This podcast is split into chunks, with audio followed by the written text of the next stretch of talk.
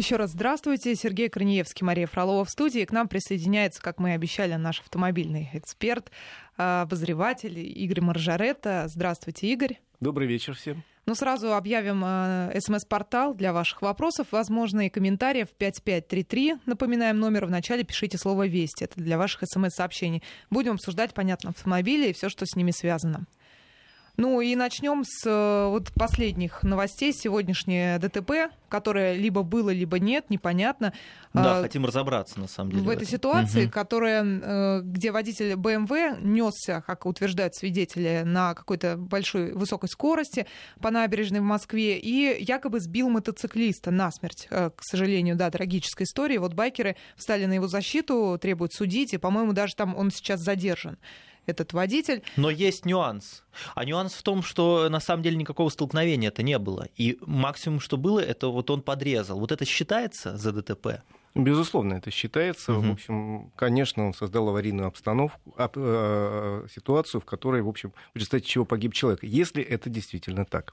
На сегодняшний день, на сегодняшний момент, насколько я понимаю, достаточно мало э, у нас с вами реальных фактов. Обнаружены или нет реальные какие-то следы ДТП на машине, может быть, обнаружены. Вроде на первый взгляд ничего нет. По крайней мере, да, сейчас э, Да, пока мы не знаем. Мы не знаем э, показаний свидетелей. Может быть, кто-то, э, дай бог, если это так, э, зафиксировал на э, регистратор, или, может, какая-то видеокамера в тех местах была. Как, хотя, как правило, они все почему-то оказываются муляжами, когда надо. Ну, мы слишком мало знаем, но действительно, если человек агрессивно вел автомобиль, создал аварийную ситуацию, в результате чего произошло ДТП, и это будет доказано, хотя доказать это э, непросто, я говорю, если будут там видео какие-то, свидетельские показания, может быть, то он э, действительно будет наказан.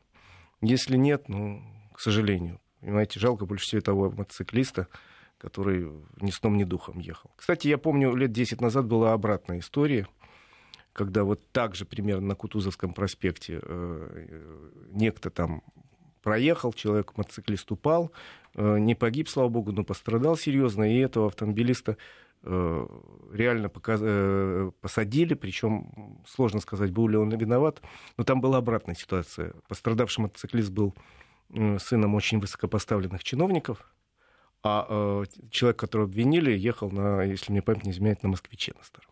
Угу. Ну, в общем, понятно. Э, То есть, истории... как, а как вот разбираются? Допустим, если не было следов э, столкновений, то есть столкновений, если фактически не было, Э, то, может быть, просто этот э, товарищ на БМВ перестраивался неаккуратно, а мотоциклист быть, не заметил, но тут же тоже нельзя все. В принципе, да. Как вот это доказать? Как это объяснить? В принципе, есть трассологическая экспертиза, угу. это достаточно дорогое удовольствие, но моделируется любая ситуация сейчас с помощью современных средств, с помощью специальных э, технических средств, формул, можно смоделировать достаточно четко ситуацию, по которой сказать, виноват был этот или не этот. Это в сложных случаях она проводится по решению суда, как правило, когда невозможно разобраться вот точно, потому что, с одной стороны, свидетели говорят одно, с другой стороны, другие свидетели одно.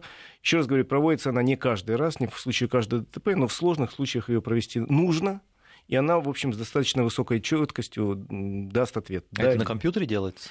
Это специальные эксперты, они моделируют ситуацию на конкретном месте, потом все это дело переносят в компьютер, в общем, просчитывают с помощью специальных формул, высчитывают скорость, потому что даже если будет условно говоря, доказано, что водитель БМВ несся со скоростью значительно превышающей разрешенную, то можно было уже там дальше вести разговор. Угу. Что вполне возможно, он был виноват. Но еще раз говорю, сейчас слишком мало мы знаем Сейчас все на эмоциях скорее. Вы знаете, байкеры туда приезжали помогать. С другой стороны, по слухам, приезжали друзья этого молодого человека, там пытаясь его... Мешать. Э, да. Угу. Ну, в общем, вроде он уехал, он говорит, я не знал. С другой стороны, план перехват в кое веке у нас классно сработал, его достаточно быстро остановили. Я бы, в общем, проследил за этой ситуацией, чтобы понять, что там будет дальше. Ну, ну может быть, как раз сработал план перехват, потому что он никуда не пытался исчезнуть и спрятаться. Он просто, если он действительно не, он знал, не знал и не заметил, просто, то он себе ехал спокойно, заезжал на заправку. Там, ну, может и... быть, вполне возможно. То есть э, надо разобраться, понять все вот э, за, против, все детали, все обстоятельства этого дела, потому что мы их знаем только по тому, как вот нам говорят наши коллеги из СМИ, а они тоже не специалисты в большинстве своем. Конечно. Ну вот просто у меня еще уточняющий угу. вопрос по поводу таких аварий, когда не было именно, именно соприкосновения. Вот как, например, из фуры, идущей где-то вот спереди, из-под колеса вылетает камень, который разбивает мне лобовое стекло. То это ведь ДТП, и она в нем виновна, да, эта фура получается? Ну, вы попробуйте ее остановить. Вот, да, она и уехала, вопрос. Да. Что же, как? Ну, в этих ситуациях, когда вот лобовое стекло разбито, слава богу, никто не пострадал, и это, пусть это будет самая большая проблема в вашей жизни. Как правило, все-таки срабатывает страховка, и всегда можно оформить по страховому полису и получить это. По ОСАГО? Э, попытаться можно и по ОСАГО, кстати. Э, не, не ну, факт, для, что вы чтобы получите. получить по ОСАГО, нужен же виновник. Да, ну, вы можете зафиксировать быстро уезжающую фуру, там, сфотографировать хотя бы номер ее, чтобы понять. Гнаться бесполезно, как правило. А, а если есть полис каска, ну, это тем более легко решается. Поэтому вот в случаях таких вот как раз полис каска очень нужен. Игорь Маржарет у нас в гостях, 5533 Вести, Твиттер Вести, подчеркивание ФМ. Вот мы накануне с вами обсуждали электронные ограничители скорости, да? Да-да-да. Многие слушатели наши высказались против, тоже говорят, нереально, неправильно, но никаких других идей, как э, справиться с лихачами, не предложили. Может быть, у вас есть какие-то? Есть. Как, знаете, ну, там, ну предлагали жестко. рубить, допустим. Нет, я не стал бы, я не, не столь кровожаден. Просто, э, вы понимаете, если каждое нарушение будет реально наказано, то есть сработает при, э, принцип неотвратимости наказания, то человек, получивший, даже очень состоятельный, получивший один штраф 3000 рублей, второй штраф 3000 рублей, лишившийся прав третий раз, в четвертый раз не поедет. Но так не будет никогда. Так может быть какой-то другой системы. Ну не будет, это очевидно. Ну, во всем мире система работает, почему мы не можем? Ну, не, ну у нас потому что совсем все по-другому. Ну вот на да самом не, деле. Ничего у нас вот не по-другому. Ну, у нас в, то же самое. В Дании, в, да, в Дании нельзя дать взятку гаишнику, там, полицейскому. Да, ну, у нас тоже он сложно это дать... не поймет. Для него это просто это будет странно. Это вот как я все равно, что. Ну, я не, даже не знаю, какой пример привести. Ну, нельзя этого сделать. А у нас это, в принципе, нужно даже, возможно, сделать. Ну, я ну, думаю, что очевидно. сейчас. И тебе доста... намекают на это постоянно. Ну, сейчас все не так однозначно, Сереж, скажу вам честно. Угу. Не пытался дать взятку гаишнику, но, как вы знаете, на прошлой неделе даже был очень громкий приговор. Да, Человеку, которому дали, я считаю, что чрезмерное, конечно, наказание, но это дальше пусть суд разбирается, потому что наверняка будет обжаловано это решение. Оно нереальное. Но все-таки, согласитесь, это знак того, что не надо гаишнику давать взятку. Первое. А второе, по Москве наставлено 800 с чем-то видеокамер. Вот если они все четко будут работать, без сбоев, и четко давая присылать письма счастья, видеокамере достаточно сложно дать взятку. Невозможно. Угу. Как это сделать технически, расскажите, я... Угу. Ну вот только единственное, что как принудить людей оплачивать квитанции, которые просто складываются или в, в мусорную это уже, корзину? Маш, это уже второй вопрос к исполнительным органам власти, к Федеральной службе судебных приставов, к судам нашим. Ребята, вы получаете большую зарплату. У нас все время добавляют зарплату силовым каким-то органам, в том числе в ФССП, в том числе судьям. Там. Ребята, вы должны так работать четко, чтобы штрафы оплачивали. Потому что у меня есть такое ощущение, что многие не платят штрафы не потому, что они сволочи такие, и не потому, что им денег жалко, а потому что они реально не знают об этих штрафах. Достаточно большой процент, как мне кажется, до сих пор людей просто не понимают, что они должны... Не налажена система однозначно информирования людей о том, что у них есть штрафы.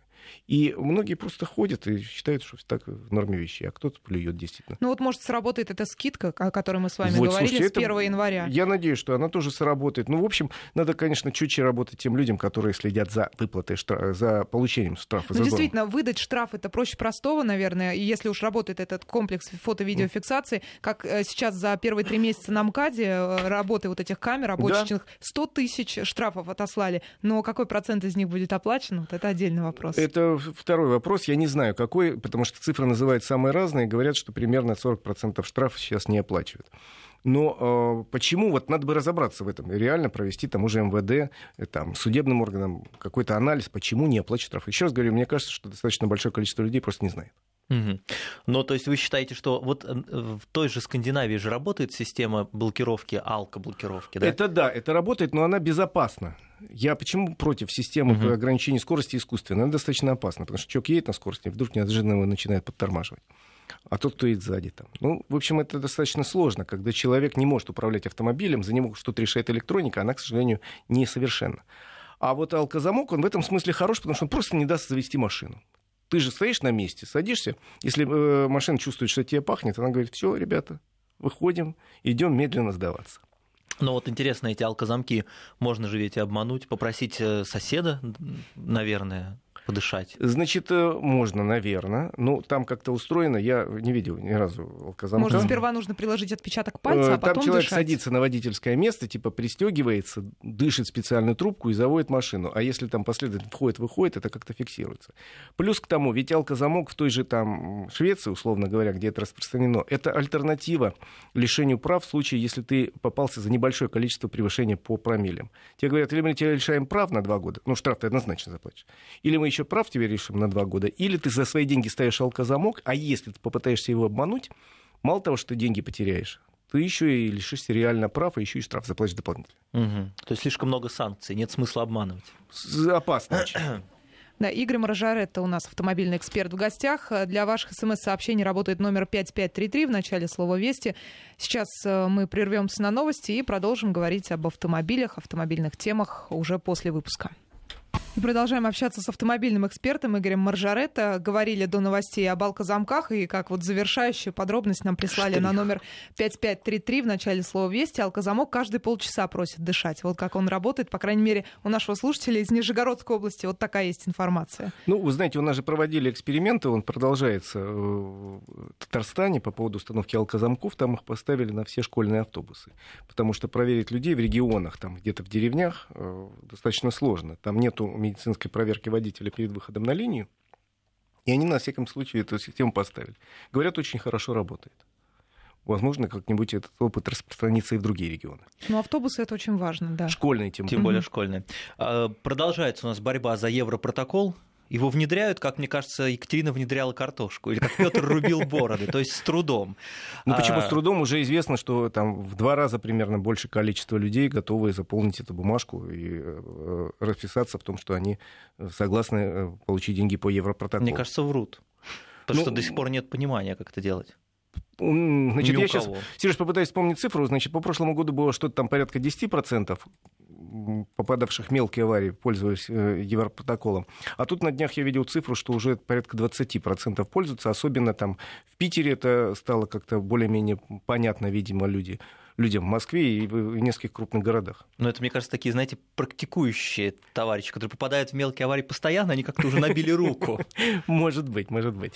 Я Ну да. э, надеюсь, что все-таки эта штука пойдет хорошо в массы, потому что это минус большое количество пробок, Конечно. которые да. возникают на улицах на, буквально на ровном месте.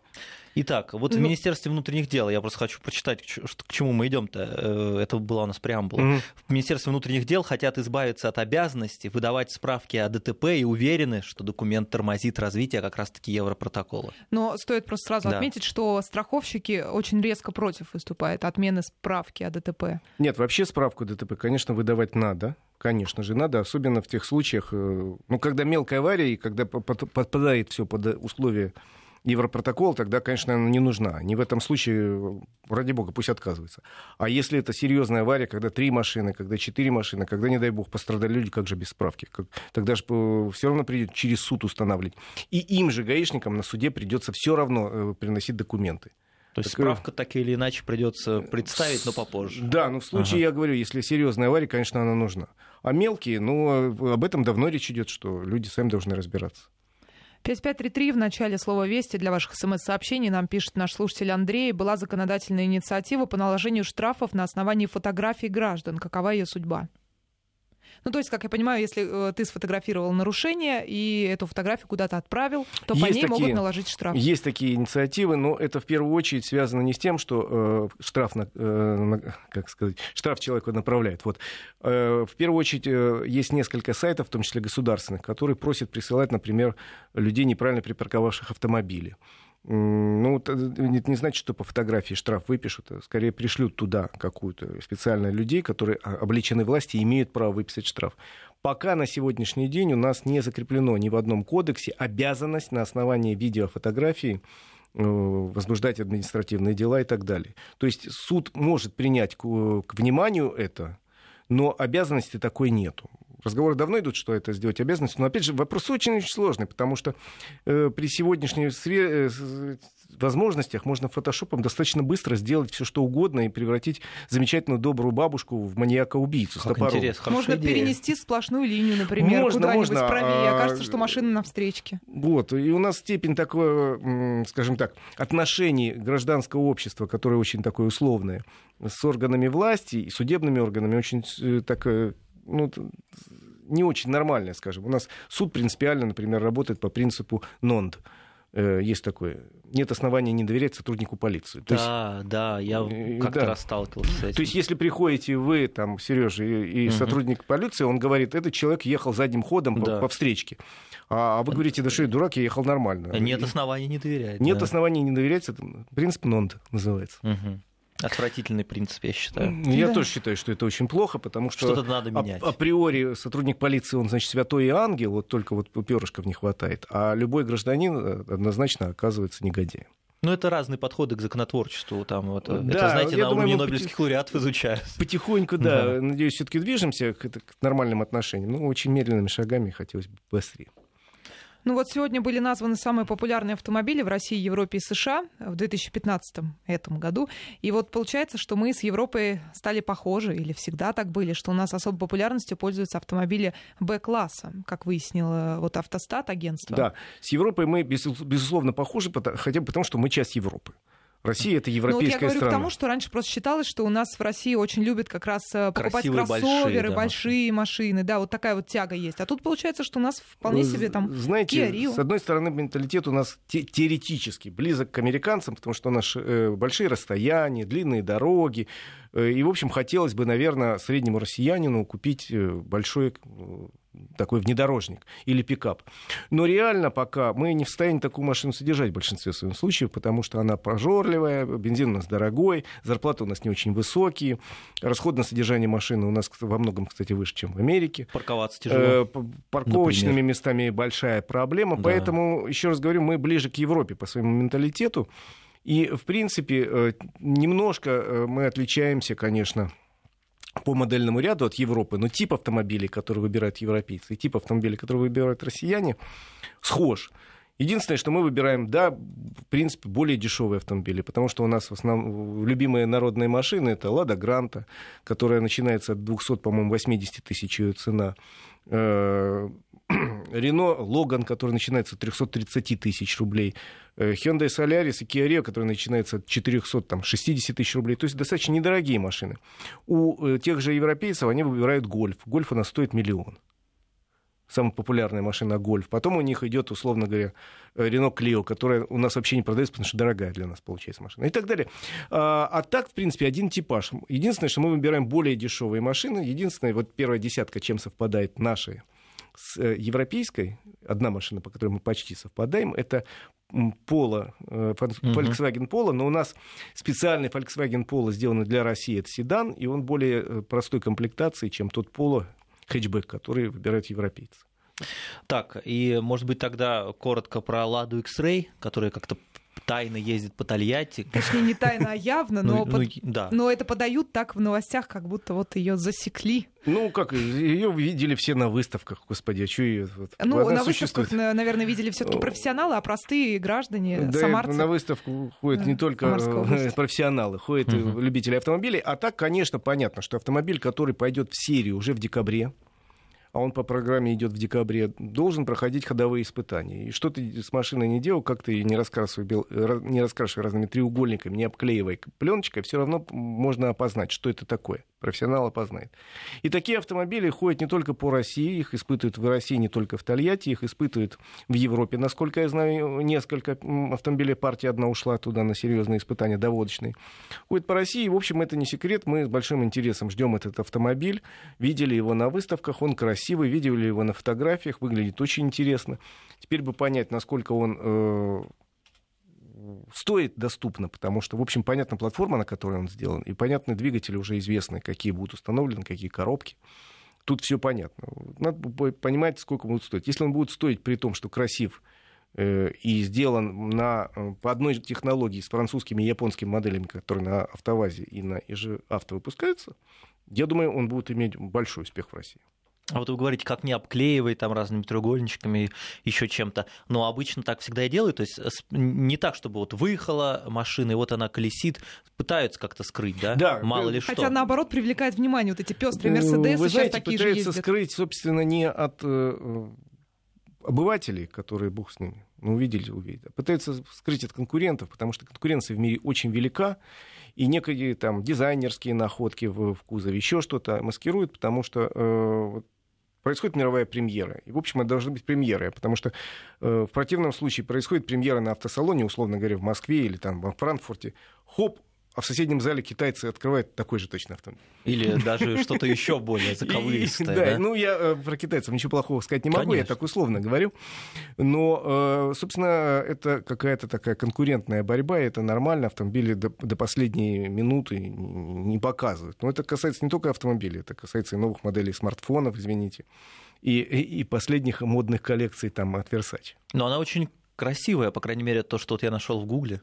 Да, она красивая. Вообще, надо сказать, что Стив Маттин, э, главный дизайнер э, АвтоВАЗа, человек, э, в общем, получивший известность, работая в фирме сначала Mercedes, потом Volvo, сделавший немало красивых моделей, и не зря ест свой хлеб в Тольятти, потому что то, что он сделал, то, что мы видели, это Веста, которая вот в конце сентября пойдет в серию, и X-Ray, который пойдет в серию в конце декабря, в общем, достойные вполне европейского дизайна автомобилей, и вот реально некрасивые, за них не стыдно. Игорь, спасибо вам большое. Игорь Мажоретто у нас в гостях был наш автомобильный эксперт. Впереди новости, следом мы вернемся с последними обновлениями.